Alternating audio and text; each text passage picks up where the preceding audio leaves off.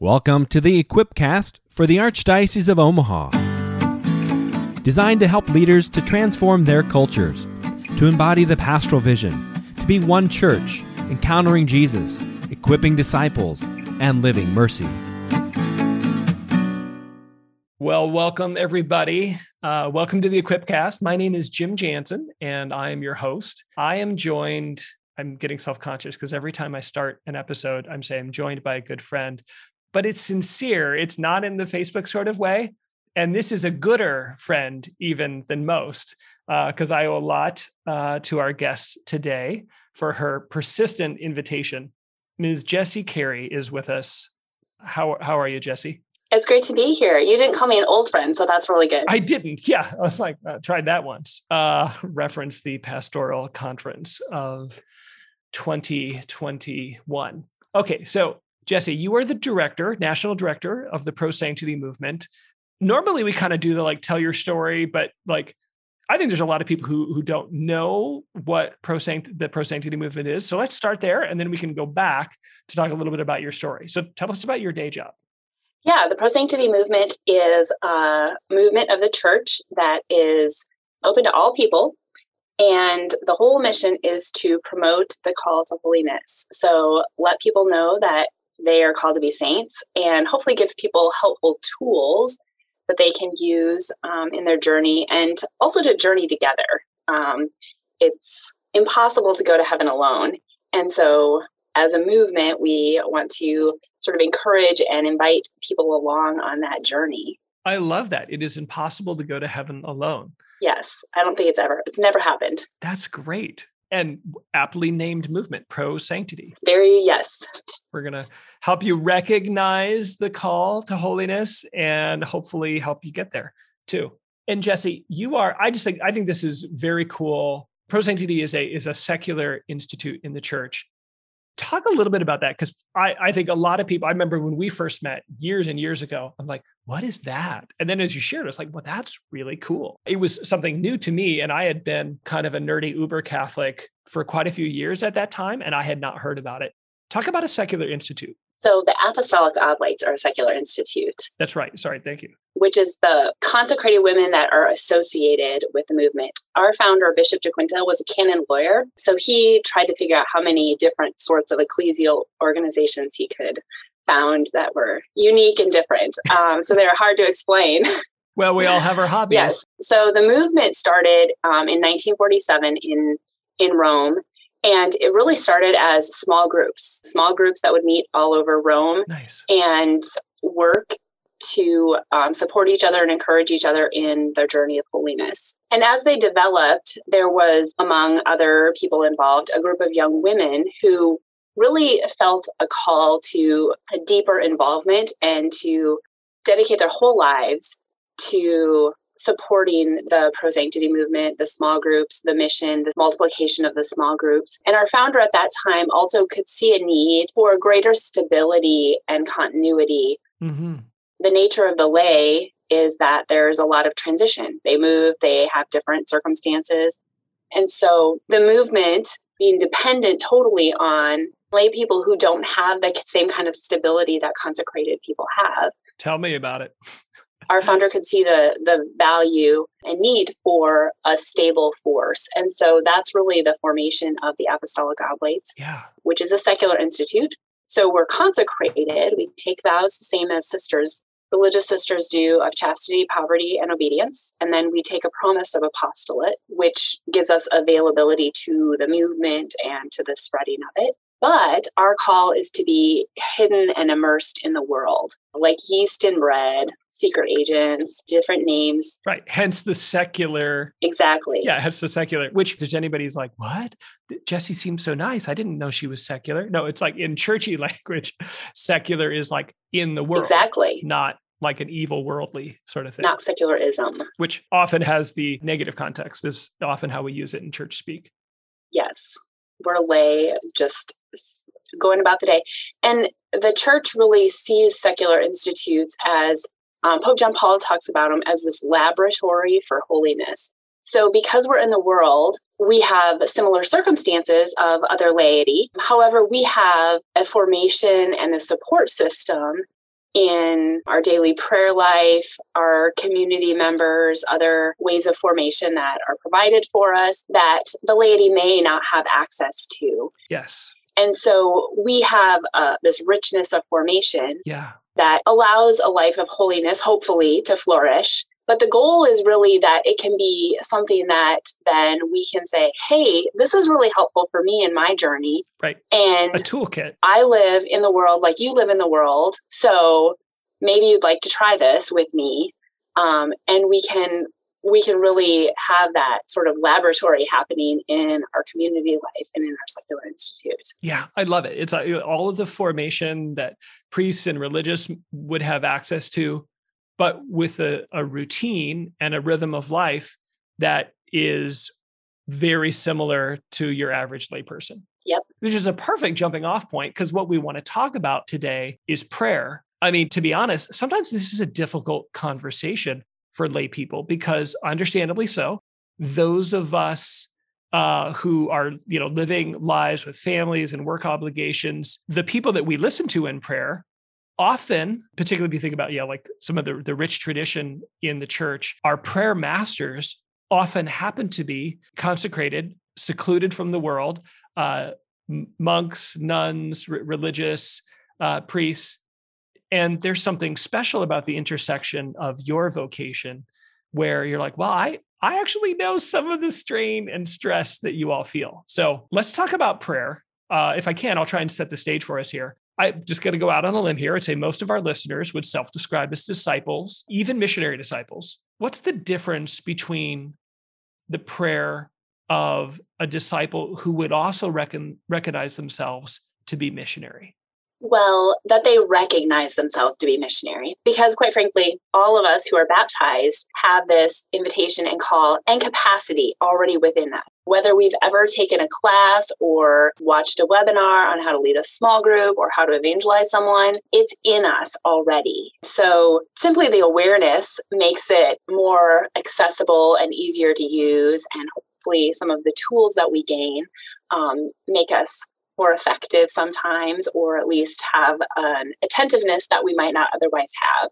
But every disciple is a missionary disciple. Say more about that because I think I appreciate the distinction that Pope Francis makes between like, okay, we should, you know, not just think of ourselves as disciples, but missionary disciples. And I think he's trying to awaken people, you know, to this universal call to mission. But I also really appreciate what, what you're saying here. It's like, Yes, but everybody is, at least in capacity, a missionary disciple. Say a little bit more about that. I love that section of the Joy of the Gospel of Pope Francis when he talks about, it's in paragraphs 120 and 121, he talks about this tension that we experience of, well, I'm not ready. Mm-hmm. And then he says, go out anyway, but make yourself ready. And I think that that's just this beautiful place where, quite frankly, we all find ourselves. There's no day that you get ready and now you are are done and you have you have the tools and the capacities and the wisdom and the experience that you need. Um, we're always going to be surprised, and that's actually what um, a life of prayer is most essential for. Because those surprises are something that the Lord is already providing grace and the presence of the Holy Spirit to do amazing things. We actually are very small. The Lord is is so much bigger than we really give him credit for or notice. And so our littleness isn't isn't an impediment to becoming and being and living as missionary disciples. Sometimes it's our greatest asset. Amen. As you're talking, I'm drawn back to my early years as a missionary. I went through this early period as a missionary where I think I was I was exceptionally fruitful because I knew that I didn't know what I was doing. Well, I felt like I didn't know what I was doing, and I knew the Lord had to do it. And so my reliance upon him was a little deeper, more profound. It was certainly just more conscious. And then I went through this weird period where I felt a little bit more comfortable and I felt a little bit more cap- capable. And that actually presented a little bit of an obstacle. I had to kind of rediscover the I don't really know what I'm doing and I can't do this without your help, Lord. I had to kind of rediscover that in some of my latter years as as a missionary. And even our mistakes, the things that we would consider really errors, are things that the Lord wants to use. This summer, this really spectacular grace came about um, specifically through what we might consider a mistake. So we had this giant pile of mulch delivered to our property before camp started. We run a summer camp for girls and we were getting the property ready and we use it in preparation for, for camp, making it beautiful, getting things ready. So we had a work day prior to camp. Do you use the girls for the mulch? Is this a labor camp? Girls have mulched at camp before. I can't deny that voluntarily. Sorry, just teasing not that kind of camp. Not that and kind of camp. We'd had a work day, got rid of a lot of it, but we still had a fair pile. And camp was approaching quickly. And so I was putting out a little SOS of anyone who's able to come and help spread some mulch around. We have some areas that we really needed it.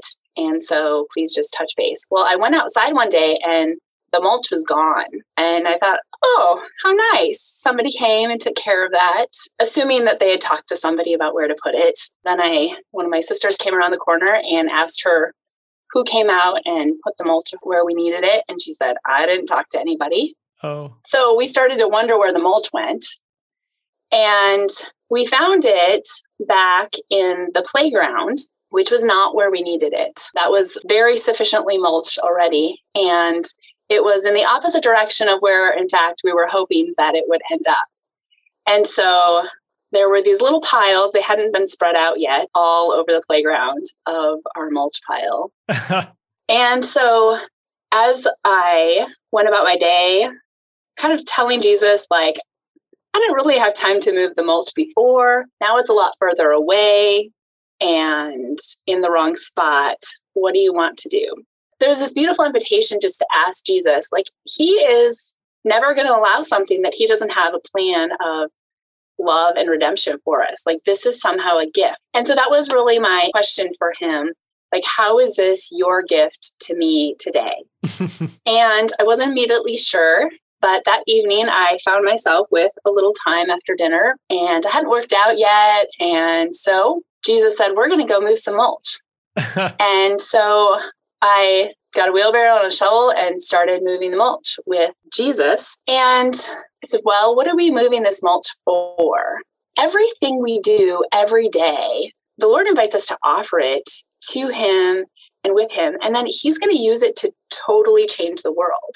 And so there was this very clear invitation to ask Jesus what particular intention. And so as he shared that with me, I just was really grateful like okay here this is why we're moving the mulch. We're going to pray for this intention and move the mulch. And we started as i started moving the mulch little pile by little pile to the opposite side of our property i noticed this great joy and gratitude. Yeah. First of all for the mistake like I was just noticing this desire in my heart to receive the gift of generosity of this man who came and put the mulch not exactly where I wanted it to be in the wrong spot. But he did it as this act of service, this act of love and generosity. Hmm. And I do all sorts of things all the time that I intend to be really nice for people that are perhaps not appreciated, mm-hmm. whether because they're just not able to receive them at the time or they're super unhelpful. Oh, I thought I was being helpful. Nope, you put the mulch in the wrong spot. And so, just the desire to be able to receive this gift as Jesus receives every single one of my gifts, whether they're super useful or really unhelpful.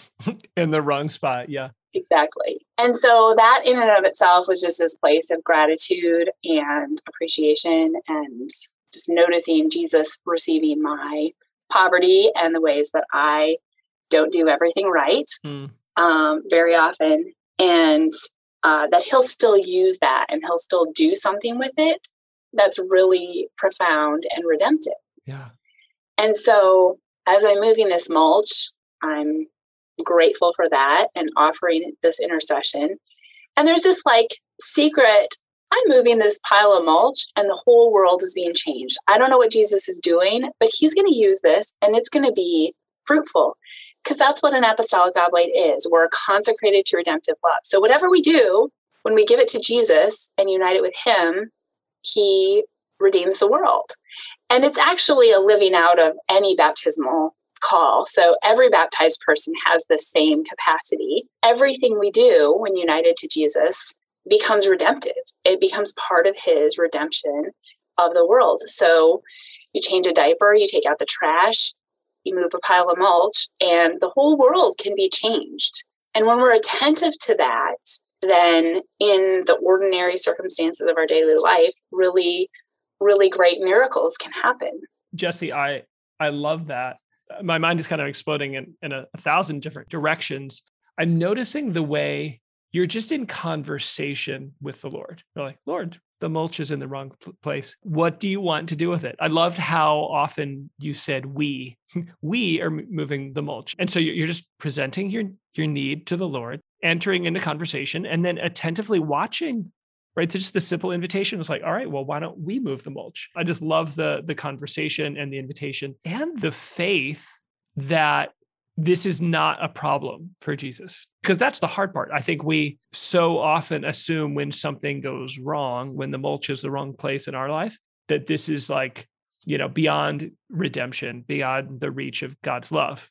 Like Jesus is like, well, I'm sorry. Do you know what's going on? There's earthquakes and there's floods and there's hungry people. I'm sorry. I It's a surprise to him. Yeah, like it like it caught him off guard. No, it was this great gift that he wanted to give me. Yeah yeah. And so as I'm with Jesus and we're moving the mulch, all of a sudden I have this memory from when I was a college student, kind of as I was discerning my vocation. I had this idea of what marriage was going to be like as I was imagining my life i that's what i thought my vocation was going to be. And i had this image of like oh of course every morning we'll get up and we'll go running because as a college student i was doing that daily in my life. And at a certain point we'll have children and so we'll have this like little jogger stroller and we'll go running with the baby. That's what it is for me. I and i have this memory of this image of this idea that I had as a college student. As I'm pushing the mulch in the wheelbarrow up the hill, I thought, well, this is not exactly the fruitful expression of my spousal relationship. Mulch is not a baby, but there's real fruitfulness in the world as a result of this relationship with this communion with Jesus. And Jesus fulfilled the desires of my heart super abundantly beyond what I could have ever asked or imagined. So, every desire as a child, as a college girl, imagining what my life might be, depending on what vocation I chose, the desire, since He has super abundantly surprised me in um, an infinite number of ways and provided, like, I'm going running, bearing fruit in the world with my spouse in this moment. And so there was just this invitation as we stay with Jesus in our day to live a greater mystery of communion and redemption in every circumstance. Yeah, what what I love about this is like this is not like this prof- this profound communion with the Lord isn't happening in the chapel it isn't like you know you're like you're outside but it's not a walk on a you know on a warm spring day like there's you know it's you're moving mulch to and fro. Sweaty and dirty and yep. Yeah which is not unlike uh some moments in marriage and family life. Exactly. That's awesome. And the invitation is just to be with him. Now that does not happen. It does happen as a gift. Like it really is a gift. Mm-hmm. we don't work really hard and uh, to cultivate our prayer life to to have this like goal. But this is the fruit of just ordinary daily conversation with the lord. It's mm-hmm. not complicated. It's not hard. Yeah. Um, but we do need to take the time to do that. Yeah. If spouses never have time together alone to share to be with each other they're not going to multiply their family life. Mm-hmm. they're not going to have conversations in the midst of other activity. And so every single person, we have this need and this desire to be alone with the Lord every single day. Mm-hmm.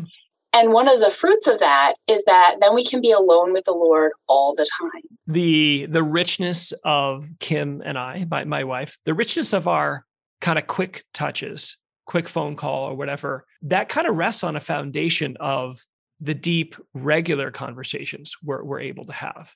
Uh, and the frequency of the quick touches tends to wane when we haven't had those, and the quality of those tend, tends to tends to wane if we haven't had the more substantial times to to be together, to listen to share. Jesse, I, I suspect a lot of our listeners experience a tension between work, family, parish ministry, other responsibilities. You share, right? You have an active, full, in the world life. How do you handle the, the tension between those responsibilities and a desire for real prayer? Uh, the first thing, really, I think, is the the invitation to ask Jesus for that gift. Mm. If I try to do it by myself, prayer can easily become the last part of my day or um, something that's part of my list to check off. But God wants us to be in relationship with Him infinitely more than we want to be in relationship with Him. He desires that so much. Yeah. I love that. Well, I mean, it's, I mean, to hear you're like, wow, it's like she's treating Jesus like he's a real person. Like he's a, like real, a real friend. Right. You know, I mean, all of us, I think, have had that experience where we want to connect more deeply with a friend. And it's hard when it's all on you. If you're always the one who has to make the invitation. And here, Jesus, he's like the best friend. And all of your good intentions that maybe don't quite manifest to like, oh, I'm going to call and we're going to get together. Jesus always calls. Always. He always makes time. And he is that friend who knows that you want to get together. You have the good intention, and he's the friend who helps make it happen. Yep. So I think the first thing we just have to ask um, it's it really is beyond us to to order our day to order our life mm-hmm. in, in a way that really is according to the plan of our heavenly father but jesus can do that for us and he desires to give us that gift yeah thank you for saying that i just feel like i just want everybody to listen that it's like you're acknowledging that what maybe seems basic okay can i you get a plan get a schedule together um, our ability at the deeper level to organize and orchestrate our life to make space for God to truly be, you know, in line with all that he has for us that really is beyond us. We actually need his help for the most basic things. I find that very freeing. And that limitation that we have isn't a limitation that he has. Like it's not a problem for him. Yeah. It's something that he already has a solution for and he's already created space for. Um, he has a plan uh, for each of us to grow in relationship with Him from exactly where we are. So, practically, just a few little like right pro tips here. How do you make space for the Lord in prayer? Or, I mean, to, to your point, how do you recognize the space that the Lord is making for you, the invitations He's offering? The asking makes a huge difference. One of the things that um, is an encouragement of St. Ignatius and many other saints is to ask for specific graces. And certainly the Lord wants to respond to the desires of our hearts and the things that we ask for. But if we think about it, like God's giving us those things anyway, He's pouring upon and lavishing upon us. What's the difference? We have a capacity to receive and to notice and to be aware of those graces as we ask. And so that asking, like, Lord, where is the space tomorrow for me to pray? Let it be really simple. You don't have to figure out the plan for the rest of your life. You don't have to figure out the fact that, well, in two days, my kid's schedule is going to be this. Today it's this. And that might change all the time.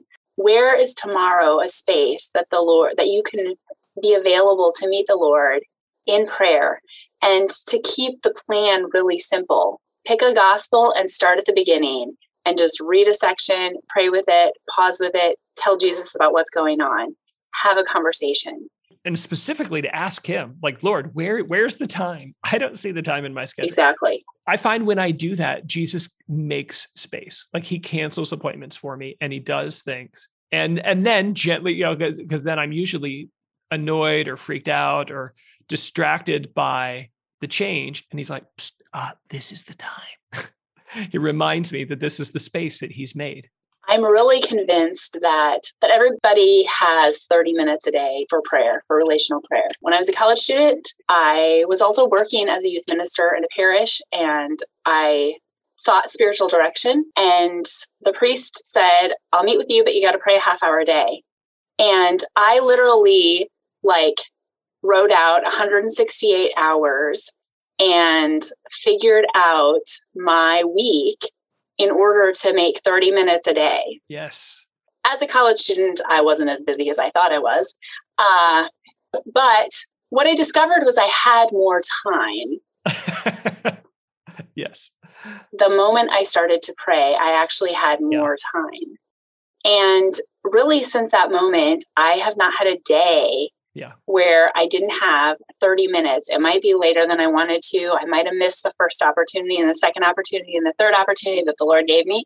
But every single day, mm-hmm. He's given me that space on World Youth Day trips, on other pilgrimages, the mm-hmm. in crazy other circumstances during camp when we have girls here all the time. Moving mulch. Sometimes when we're moving mulch. And sometimes it it requires like during camp, we have to help each other. I have to say, hey, yes. Can I go right now and take that prayer time?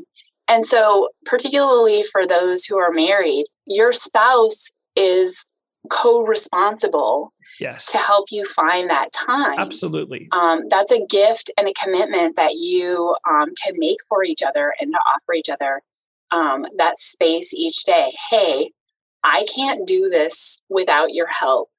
Um, Jesus is helping me, but he's giving me you as my helpmate to heaven um, to help provide for this. And so that's a conversation also that's that can be really helpful. Yeah, I, w- I want to lean on the you know the husbands uh, and fathers that are that are lis- listening here. Like, I mean, that's what yeah, that's what I I have to do as a gift for my wife, uh, particularly on the weekends. We have a morning routine that we're able to make space for each other, but very frequently I have to run interference and get the kids, you know, off doing something else just to make space so Kim can pray. And she has to not be afraid to ask me for that and and and I have to generously offer offer that.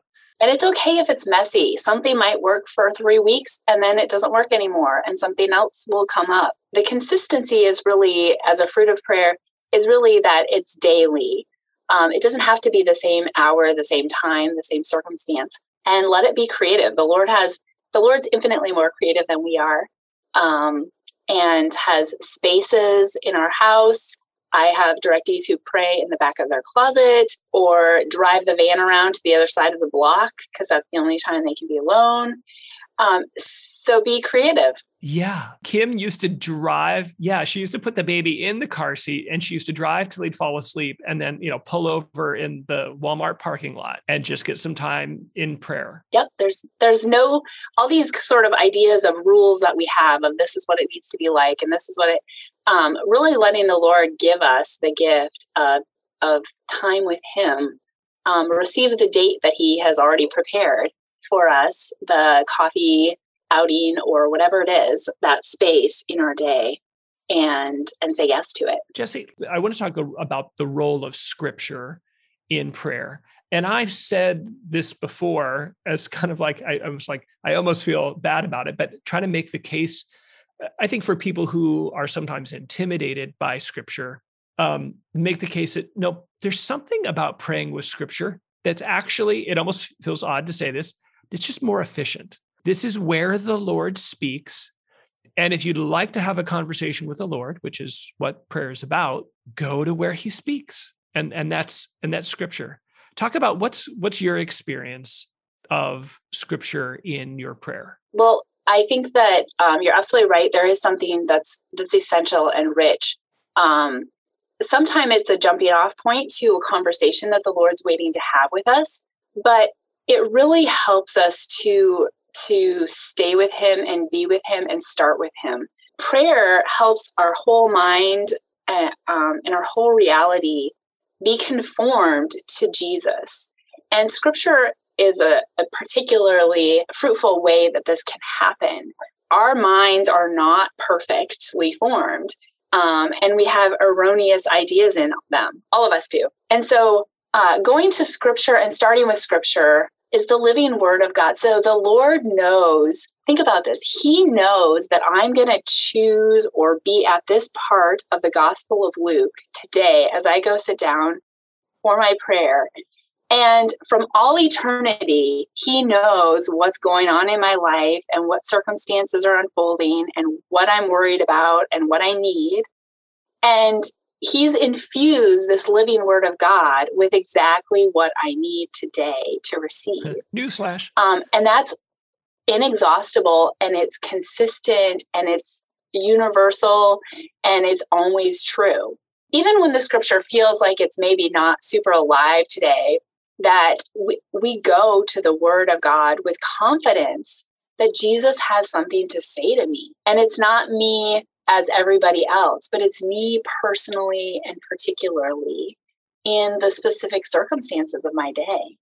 And it's stunning how fruitful and how often the Lord has this specific word that seems generic that he's told a bunch of other people, uh, but it only sounds like this to me. His voice is unique for me, and I have a capacity to hear him in a way that nobody else does. Yeah, I feel like that confidence is the key. As I've been blessed to be able to accompany people learning how to pray um, and beginning to to use scripture in their prayer, that's the key. When you come with a an expectation of faith that the Lord is alive and that he wants to say something to me through his word, he does. He does. Yeah. Eh, Jesse, I want to talk about two two other things. We, we were really we were drawn to a Mother Teresa quote as we were kind of like getting started and, and chit chatting before we started the podcast. Uh, and I want to I want to share it with yes. our listeners because it's so beautiful. It says, "The fruit of silence is prayer. The fruit of prayer is faith, the fruit of faith is love, and the fruit of love is service, and the fruit of service is peace. As I listen to that, and we'll uh, we'll put it in the, in the show notes for our listeners, quip.archomaha.org. What I think about this is almost kind of reverse engineering it. As you told this story about the mulch, you see how your service was providing this deep peace for, for you. And you know, it kind of began with a love and a reception of this slightly misplaced gift and this faith that like okay the lord has somehow somehow means to use this misplaced mulch as a gift for me. I think that the, the challenging thing for many of us today is that first line right? The fruit of silence is prayer. And that's the one thing we feel like we don't have today. Can you speak a little bit to how you find silence as a layperson in the world today? Because that's that's that's kind of the prerequisite of prayer. How do you find silence yeah i think that that is a real challenge that we have. Um, we're not used to having silence. We have these devices with us all the time filling our minds and are capturing our attention. And they're actually engineered in order to catch our attention and keep our attention all the time. Uh-huh. Shout out for the uh the uh documentary. The social dilemma. The social dilemma. Yeah. It's totally worth watching. And it, yeah, it, it, it explodes and lays out that idea like that it's designed to be addictive to capture as much of your attention as possible. Yeah, there's another book called Digital Minimalism by Cal Newport that I just finished reading that also he talks about this. Um, and he talks about, he uses um, Aristotle's Nicomachean Ethics in there to talk about um, the good life being a life of contemplation. Yes of of thought of just being satisfied to to be with ourselves mm-hmm. and the, that which is greater than us the lord. But silence initially particularly if we're not used to it is super uncomfortable. Yeah. When i was a college student working in a parish i had a junior high girls small group and i was receiving so much in my prayer and receiving so much in the silence that was being cultivated in my daily life, mm-hmm. I wanted to share it with them. Yeah. And so I had this great idea. We're going to have 10 minutes of silence in our junior high small group today. And it lasted about four seconds. And then there was like giggling and this all uh, total incapacity to be silent. Yeah. And that was not, that was a while ago, right? Right. 20 years ago. Yes. This is 20 years ago. Yeah. That was before they all had their own personal device. They didn't have cell phones. I didn't even have a cell phone. And so the, the idea of having silence is something that we have to learn how to do. Yeah. We have to learn how to have that silence in our daily life. We have to create space and we have to be willing to be a little uncomfortable. When you meet somebody new, there's those people that like can say whatever, they can enter a conversation, they can talk to anybody. Mm-hmm. I am not one of those people, but being okay with the discomfort of I'm not sure what I'm supposed to say to Jesus. I'm not sure what thoughts are in my head. I'm not sure I want to know what thoughts are in my head. yeah. Well, oh, yeah. Or I do know and I don't like them. And I don't like them and I don't want to be with them. Yeah. And I certainly don't want to bring them into relationship with the Lord because they're probably not yeah. what I should be talking to him or sharing with him. Right. And so the capacity just to like get through the discomfort of I don't have my phone in my hand. Mm-hmm. I don't know who's trying to contact me. I don't know what I'm supposed to do. I'm uncomfortable with these thoughts, or I'm uncomfortable with the silence, or I'm uncomfortable with not knowing. Mm-hmm. And just that's okay. Yeah. That's normal. It takes time, it takes practice to actually learn how to be silent and to let ourselves become still. All the images in our mind, all of the things that we're bombarded with all of the time, all the stories that are going on in our heads. Yeah. Um, some are real and some are not real. And just letting the Lord show us how to be with Him in the silence. So, Jesse, how do we do that? Because I mean, that rings so true. And I love the way your self awareness, right? As, as you're trying, you, you have come to a place in your prayer where you love silence and then, but just your awareness, noticing, okay, wow, not everybody's here.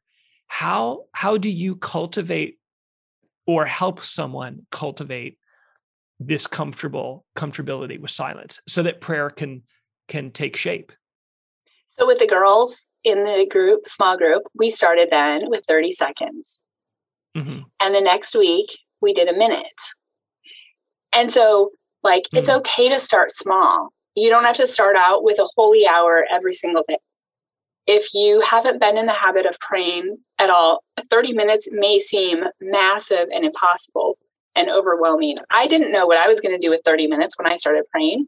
Mm-hmm. And it was intimidating. And fortunately, I God is really generous and he told me to start with the Bible and go for Mm-hmm. choose a choose a gospel. Um, but start with 10 minutes and let yourself turn the radio off in the car. Take little opportunities. We have two buildings on our property that we go back and forth um, from the house to the retreat center. I leave my phone in one of them when I'm going to go to the other one for a little while. Um, sorry, I'm really hard to get a hold of sometimes. No. yeah no no no that's awesome But thinking about like, oh, maybe I can leave my phone in the car. It'll be there when I go run errands later. But the next hour in my house, I don't need to be available or turned tuned into something. These little ways that we can cultivate that space in our day, um, we actually are made for it. Yeah. So after we get through the the discomfort and the um, fear of not knowing what's going on with somebody, um, what people had for lunch, and different things like that. yeah Once we get past that, there really is this experience of freedom and joy and real peace that comes with having a silence be a regular part of our daily experience. And even if it's super noisy, camps going on in the summer, we have 40 girls singing songs all day long, all night long. Yeah. There can be silence even in noise as the Lord cultivates this in our daily life. Yeah, I love that. So, Jesse, as we maybe kind of close up close up here, what would you say to someone just real practical who's feeling the call to take their prayer to another level? Where would you encourage them to begin? They're like, "Okay, I want it, but where?" First, ask Jesus Jesus, I think you want this for me. What do I do? How do I start? What is it? And then just choose today. Like, there's no perfect day. There's no like, once this happens in my life, I'll be able to do it. Once that Mhm. happens, I'll be organized enough. Once this thing happens, I won't be so busy. Today, say, okay, Lord, where do you want to meet me tomorrow? hmm Where's my 10 minutes? Where's my 15 minutes? Where's my 30 minutes tomorrow? hmm And just start one day at a time. Talk to your spouse, ask them for that gift. Mm. There's a couple other things that we've kind of alluded to. The digital detox, that's part of the digital minimalism. By Cal Newport, right? By Cal Newport. Yep. Yes. Great book. He really tells you to go off all social media, all non essential, like you won't get fired. You'll get fired from your job or your life if you turn this off. But keep that one on. But everything else, keep that one on, but everything else goes for 30 days. Um, so it's a great Advent thing um, to do and uh, possibility. But you can also just even download an app. Yes. Yeah. That tells you how much time you're spending on the different apps on your phone. I would imagine that almost everyone would be shocked and surprised at the, the amount of time. Yeah. I did that a while ago and I don't have any social media apps on my phone to begin with. Mm-hmm. But um, just the amount of time texting people back and forth to set up meetings and schedule things and send grocery lists and different things like that is really striking. And not to mention other things that we might be doing mm-hmm. um, with our phone. Yeah. So having just like a this is the number of times you look at your phone each day, I think helps to just say, hey, do I really have the opportunity? The average American, the amount of time um, spent watching television or streaming is really incredible. It's hours a day. Um, and so perhaps to really consider like the priority of deepening our relationship with the Lord in relationship to all those other things. Mm-hmm. And so to say, just say, I'm going to start tomorrow. This is the first thing that I'm going to put in my day, wherever it's going to go, whether it's actually the first thing or some other place, but it's there. Pick a gospel and and start at the beginning. Yeah. All right. So ask Jesus for help. Ask your spouse for help. Pick a gospel and plan it. Like whatever it is, Lord, where's where's my time? I love it. Jesse, thank you for thank you for being with us. If somebody wants to find more information about Pro Sanctity and the Apostolic Oblates, where can they go? www.prosanctity.org. Okay. And our upcoming events are there. Wonderful. Jesse, thank you. Uh, all right, everybody, you've got your homework. Just make a little space for the Lord. Ask Jesus where He's made space for you. Uh, thank you for being with us, Jesse, and uh, thanks for listening, everybody. Great to be with you.